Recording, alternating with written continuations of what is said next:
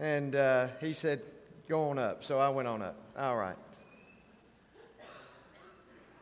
I leaned over to my wife just a minute ago uh, and uh, whispered something in her ear. Now, you know, we could just take a poll and ask questions. What, do you, what is it you think that a guy about to get up and preach, if he leans over and says something to his wife uh, in the song before the lesson, what is he saying?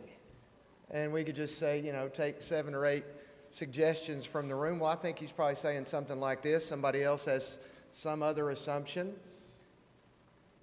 And I leaned over and I said, You know what I like about this auditorium?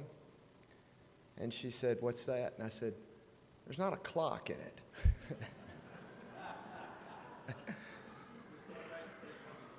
There's one in the pulpit, yeah. Thank you, FH. I appreciate that. Always count on your friends. Never mind then. it's good to be with you. It's been a little bit. Uh, I was here for summer series. Uh, I think maybe the summer before last, I believe it was. Uh, not this, this past one, but the one before, I believe is correct. I think you had just gotten in your building pretty much at that point. It seems so. And uh, love, love your location, your new location and, uh, and I've heard, heard good things. Always heard good things about the Highland Heights congregation over the years. We've known different ones over at the old uh, property in, in years gone by, and here now. We're thankful uh, to be with you today. And I have chosen this morning to uh, emphasize the simple. Now, how do you emphasize the simple? We're going to go to 2 Kings chapter 5. So if you have your Bibles or you follow along on your phones or tablet, whatever you do, that's where we're going to be. If you want to camp out anywhere in particular, I'll allude to other passages of Scripture as we go along. But I'd like to be camped out in 2 Kings chapter 5. Uh, and I am entitling this lesson, Do the Simple Thing. Oftentimes, we try to build a better mousetrap, right? Creative people are not happy unless they're what? Creating. And I'm glad we have creative people and we need to create things. And I'm grateful. I, I, I was praying with a man uh, back on Friday uh, who was in the hospital. And uh, I, I, made note, as I often do, in those sort of settings and, and just in general. I'm glad that we live in a time and a place which earlier generations did not know. I'm glad we can know them now. There are things I wish today's generation would know that earlier generations understood. But I'm glad we live in a time and a place where we have so many advancements. Advancements in various forms of technology, when it comes to medicine, I'm there with one in the hospital at the time. You've got a situation where we have advanced therapies and medicines and surgical procedures that earlier generations did not know, and it allows those that have reached either certain ages or those that are dealing with certain uh, particular health conditions to recover more quickly or to recover at all. Again, that several generations back just did not have. I'm glad for that which can be constantly studied and considered and created and advanced. I'm glad for that. I'm, I'm glad to live in that time, and I'm glad that my sons are going to grow up or have grown up in that time as well. But I think sometimes, in an effort to find the new and find the sizzle and find the experience and find the fill in the blank. Find something that's got to be better than what just seems so simple. Oh, it's got, it's, it's, it's got, to, there's got to be more. We miss even healing. Let's consider thoughts from Naaman. Don't make it harder than it has to be. That's true in the spiritual realm. Don't borrow trouble. Don't make it harder than it has to be. Don't put a pack on your back when you've got enough of an incline already. I appreciate the honesty of Scripture. I appreciate the fact that Scripture tells me it's going to occasionally get hard. John chapter 21, Jesus has already gone to his mock sham trial. He's already gone to the cross, he's already gone to the tomb, he has been resurrected from that tomb, and he has appeared to the disciples, and he is about to ascend to the Father, and he's talking with Peter on the shore. I've been on that shore multiple times. And I've tried to imagine, I've been all over that shore. I've tried to imagine where, where, about where was this taking place. I can hear the conversation because I can read the conversation. I can hear the conversation because I can read the conversation. Peter, do you love me? Well, yes, Lord. You know I love you. You know I love you. Feed my sheep. Hey, Peter, do you love me? Maybe you didn't hear me. Yes, Lord, you know I love you. He asked a third time, Peter, do you love me? Scripture even says that Peter's irritated because he's asked him a third time, which I don't. Now, this is just me. My, my preacher buddy, longtime mentor type, uh, dear man, and a, and a marvelous uh, servant in, in the church, Jerry Barber. Some of you may know Jerry Barber. Jerry Barber, when he was about to just give his opinion, and it was not going to come straight from the text, he would say, Now, this is Barber, not Bible. Well, I don't know what goes with Connelly, so I, anyway, I wish I, this is my opinion. He asked him three times, that's not a coincidence. That's just my opinion. I don't believe it's a coincidence that he asked him three times. You, you remember anything else that happened three times just a, a little bit before with Peter? That's just my opinion. Do you love me? And then he says, Peter, let, let me explain this to you.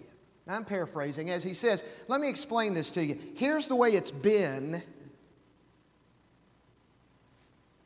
Here's what's coming. Imagine for a second you're a fisherman by trade. And, and you do it well. You got a good business. And he says, Follow me. Now, what's happening when he says, Follow me? What's happening right there is this is the start of the greatest, most important movement and work ever to be on the face of the earth. What is the most important work on the planet? What is the most important opportunity? Listen, I, I, just talked about appreciating medicine and appreciating advancements in various forms of technology. We could go to space exploration. We could go to any number of things. I, I appreciate first responders and those that protect us and, and military. I appreciate those that teach. Married to a teacher. And I appreciate whatever it is that you do or did in your occupational pursuits if you're already retired. I appreciate the room full of those pursuits and the good that you do or did. But there's not a soul in here that is engaged in any occupation that is more important than the work God gave His people to do on earth. Not one. None of that stuff I listed, and nothing you could list. It's the only one that transcends time, and it's the only one that's eternal. This work, our work, your work not as an accountant, not as a fireman, not as a teacher, not as a fill in the blank. Your work as a child of God to be salt and light. It doesn't get bigger than that. Peter, let me tell you how it's been. You have been able to see things and hear things nobody had ever seen before, heard before. In fact, you just didn't hear of it or see it from a distance. You've been in the inner circle. You've kind of been in the inner, inner circle with a very few that would go further into the garden. Of one that can heal the sick and raise the dead and cause the blind to see. And the one who was risen from the grave. And that's been quite a ride. But uh, things are going to change. Been quite a ride for you, Peter, over the last three years. But let me tell you what's about to happen. They're going to bind you, they're going to lead you to a place you do not want to go. What I'm asking you, Peter, is are you going to love me then? See, that's what defines love. What really defines the depth of love is not what you do when it's easy, it's what you do when it's hard. It's what you do when you do it alone. It's what you do when the other individual is not so deserving. Peter, I'm asking, do you love me and are you going to love me in the face of all that? Because, see, in recent days, not so much. Remember, I don't know the man. I appreciate the honesty of Scripture. It's going to get hard. You know what works when it's hard? The simple, not the sizzle. The simple, not the better mousetrap. The simple. It's 2 Kings chapter 5, and our subject, primary subject as a person, is Naaman. And we've mentioned not making it unnecessarily harder. And we say in health, uh, the doctor says, Look, I'm just talking about making small changes to your diet. I, I want you to get more sleep. You need to get a little more exercise. You know, that's fairly simple stuff. In school, dad, who was a university professor for 34 years while he was preaching uh, at Bellevue and then at Hillsboro, in Nashville, uh, he would tell those students, he would say, listen, if you'll just review a little bit throughout the semester rather than relying on cramming at the end of the semester, you will do better. And he saw that in those 34 years with all those students. In marriage, we tell people look, in premarital counseling, just say you're sorry. Just, just say you're sorry. Spend time together human nature. We've talked about building a better mousetrap, reinventing the wheel, creating the wow or the sizzle. How many of you remember Raiders of the Lost Ark? The first one, that's been further back.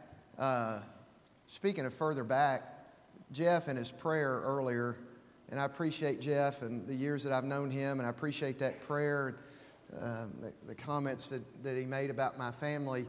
But it did strike me, Jeff, one particular thing struck me. You said, We thank you for the good work that he's done through the decades. And I went, Oh, that just hit, Jeff, through the decades.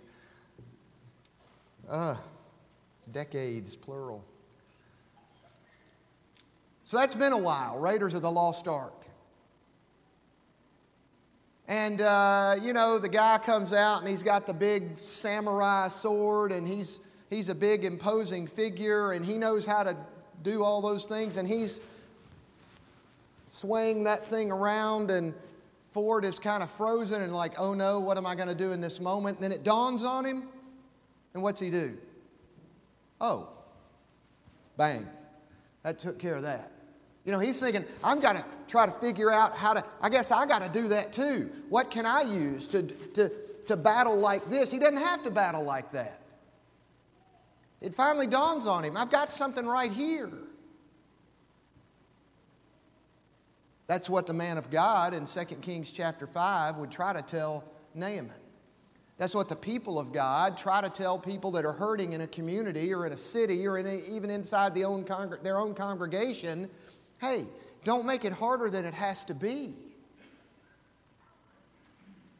I think we should review. I think we should discuss. I think we should consider. I think we should pray. I think we should plan. Planning is biblical, but in the garden it was just don't eat this. You ever heard that phrase? It's kind of been more popularized lately. You had but one job. You just had one job. In the garden, it was that simple just don't eat this. To Balaam, he just said no. Balaam thought, no, we got to go a little further, got to go a little deeper, got to go a little different. Hey, stay this night here also and let me see what more the Lord has to say. The Lord had already said what he had planned on saying, he didn't have anything else to say. But he was going to test that theory. Jonah, I'll just do this in, instead. This is going to be hard. I'll have to face the music, so I'll just do this instead. And because he did that instead, he wound up in the belly of the great fish. Proverbs has a lot to say about stubbornness. Uh, Psalms has a lot to say about stubbornness. Psalm 81, 11 through 13. But my people would not listen to me, Israel will not submit to me, so I gave them over to their stubborn hearts to follow their own devices. Let's be honest this morning. Let me ask you, church, let me ask you this question and be honest with yourself and about even God's people, certainly the world.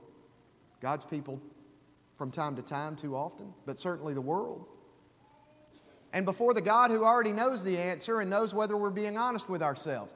So I gave them over to their stubborn hearts to follow their own devices. How do we do when we follow our own devices? How, how's the nation doing following its own devices? How's that working for you, they say? So, introducing Naaman. It is 2 Kings chapter 5. If you summarize the first seven verses, you've got a guy that's got an illness. Leprosy was terrible. Naaman was a captain of the army, king of Aram, was a great man with his master, highly respected because by him the Lord had given victory to Aram. The man also was a valiant warrior, but he was a leper. And if, when you get some time, time won't permit this morning, but if you get some time, just Google, study leprosy and you'll get a better appreciation for when you see it in Scripture. Awful disease. This, this isn't a head cold. Study, study leprosy, seriously. But by the time you get to verses 8 through 14, now it happened when Elisha, the man of God, heard that the king of Israel had torn his clothes. He sent word to the king and said, Why do you tear your clothes? Just have him come to me, and he shall learn that there is a prophet in Israel. So Naaman came with his horses and chariots, and he stood at the doorway of Elisha's house. Elisha sent a messenger to him and said, Go wash in the Jordan seven times, and your flesh will be restored to you, and you will be clean. Pause right there for just a second. I've been in the Jordan, I've semi washed in the Jordan.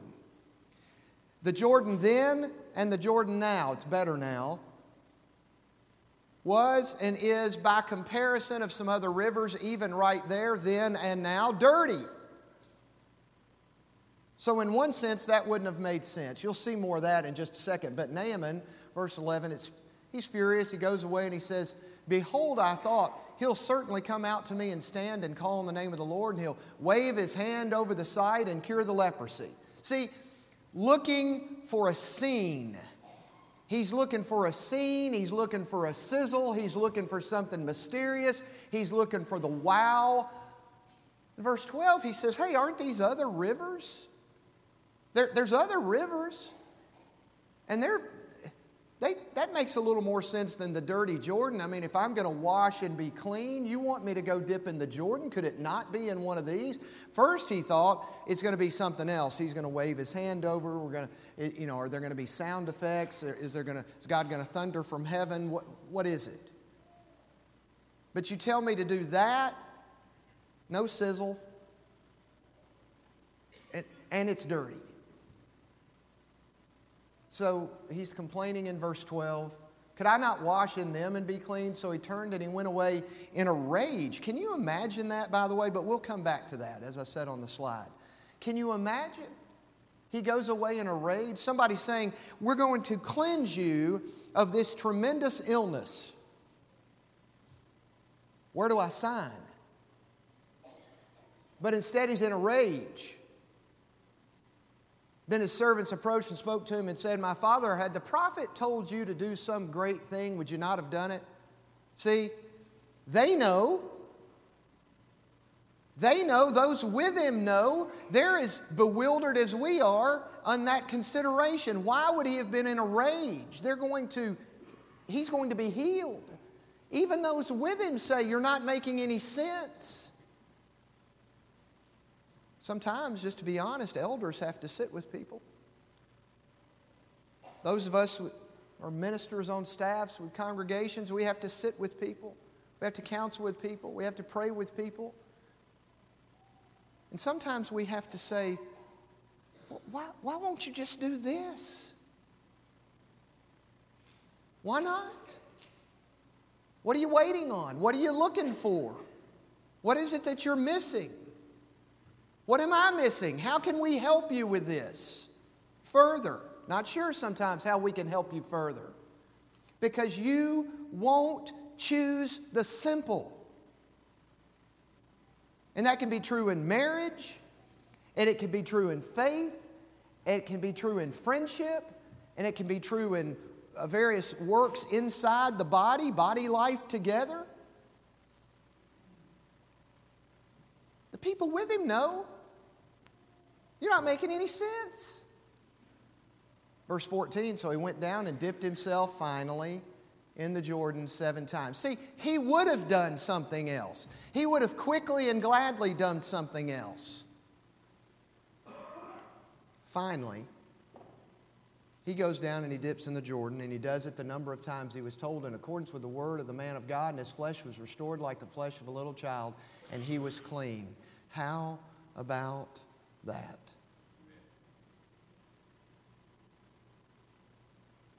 This is noteworthy. Verse 8 that they'll still know there is a prophet in Israel. We're talking about doing the simple. Let me tell you something, church. There is still a prophet in Israel. There is still a prophet in Israel.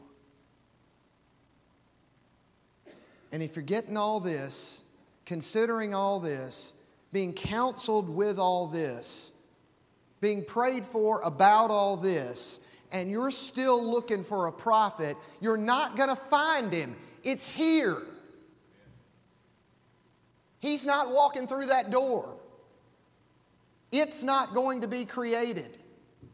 It has been created. Do the simple thing. Verse 9 if you'll go to it in 2 Kings 5. So Naaman came with his horses and his chariots and stood at the doorway of the house of Elijah. Uh, what's he expecting? What's he seeking? People seek pomp and circumstance. Too often. In verse 10, they've told him to go wash in the Jordan seven times, his flesh would be restored and he'd be clean. That's not good enough. Did you ever consider the common nature of the birth of Christ? That wasn't fit for a king. It was dirty. It was delayed. It was dirty. And it was divisive. But guess what else it was? Decisive. The coming of Christ to earth to cleanse everybody was delayed. Wasn't like that. We want that too, by the way. It was delayed.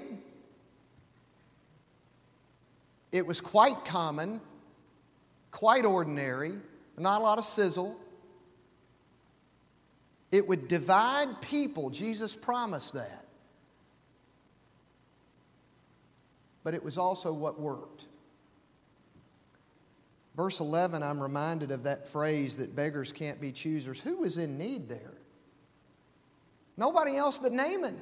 Naaman was the one in need, and he's the one saying, No, that's not good enough. Naaman was the one in need, and he said, I want something else. Can't you just bring me something else?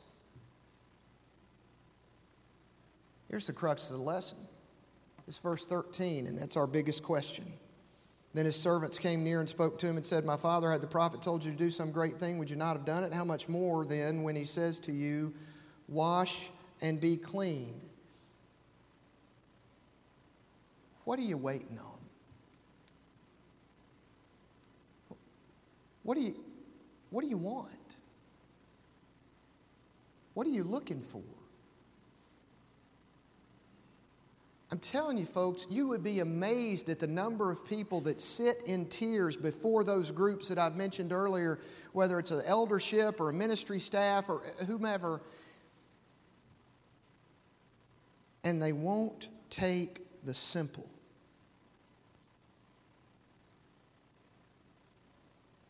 Three months, six months, six years later, they're still in the same situation because they've got to have something else. You get to a point where you can't help them until they'll do the simple. What are we looking for? Imagine verse 14, he was healed, but should we be surprised? You remember in Acts chapter 12 when Peter's been in prison and the, God's people or church is, is together, they're praying for him, they're earnestly praying for him, and, and the Lord releases him from that prison, and the Spirit leads him to God's people, and he knocks on the door, and the servant girl opens the door, and it's Peter standing right there, and she's amazed, and you can imagine her reaction. She goes back and tells everybody else, and they say, No, nah, that's not him. It couldn't be. Well, then what are they praying for? What in the world are they busy? They're wasting time. If they don't believe it's got power, it'll work. You're wasting time. Go play golf.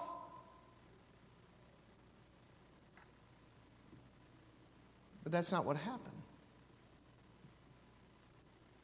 Because it was him. Here's what I'm asking you to believe. What I'm asking you to believe this morning is that God has given a simple gospel. What I'm asking you to believe is that He has given a simple plan. Beyond the gospel plan that saves man from sin, He's given a simple plan for living. We might just summarize it this way passages, people, and prayer. Word of God with the people of God in constant conversation with God. That's the simple. And it works. And it always has. And it always will. Why would I challenge the wisdom of the one on whom I'm calling? I want God to do something for me, but I when he says, Yeah, sure thing, Here, here's this. No, could you give me something else? Believe that things will never go as well by your complication or replacement of the simplicity of God's provisions for peace. That's what I want you to believe. I want you to believe that your devices will never go as well as the simplicity of God's plan. Understand that simplicity does not mean always easy, but I assure you, I beg you to believe that life aside from His provisions and His plan to how to provide those provisions is certainly not easy. And there it is, passages, people, prayer. Please do the simple things. You know what's simple? Come unto me all ye that are weary and are heavy laden, and I will give you rest. Take my yoke upon you. Learn from me, because my yoke's easy and, and my burden is light. And you'll find rest through those things in that way. You'll find rest for your souls. In a room this large with this many people this morning, there's somebody, whether you're telling anybody, there's somebody in need of some rest. That's just the human condition, it's the human nature. It's who we are, it's where we are. I know that's true. Pretty simple. Do you believe that? And, and if not, will you please come see me? I'm dead serious, by the way, when I say this. You come talk to me after service and tell me why not? I would absolutely love a conversation with you. You come tell me why not. You believe that? Coming to Him will find rest for your souls. You know, what's, you know what makes that hard for some? Arrogance and pride. I don't need rest. I'm fine. I got it. No, you don't. And if you think you do, you're just young. Frankly, give it time. Just give it time. And there's coming a day when you don't got it. That's bad English, but it makes the point. You know what's simple? Repent and let every one of you be baptized for the remission of sins, and you'll receive the gift of the Holy Spirit.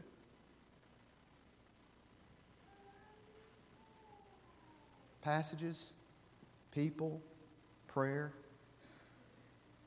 But it's got to start with a response. It's pretty simple. Thank goodness. I want to tell you what's going to happen if you do. We serve a God that responds, and He responds immediately, and He responds in full. The Lord doesn't say, All right, I, have I've taken note of your response, and uh, we'll get back with you within 90 days with our decision. Or I tell you what, I've taken note of your response and, and I'm acting immediately, but the way I act is like some people pay down a credit card balance with minimum payments at a time. You know why that doesn't work? Because I'll keep sinning in the meantime. That's why that doesn't work with a credit card. That's not how the Lord works. He acts immediately and He acts in full. I want you to take of that, as simple as it sounds. I want you to take of that this morning. And if we can help you with that, we'll be up here as we stand and sing this invitation song.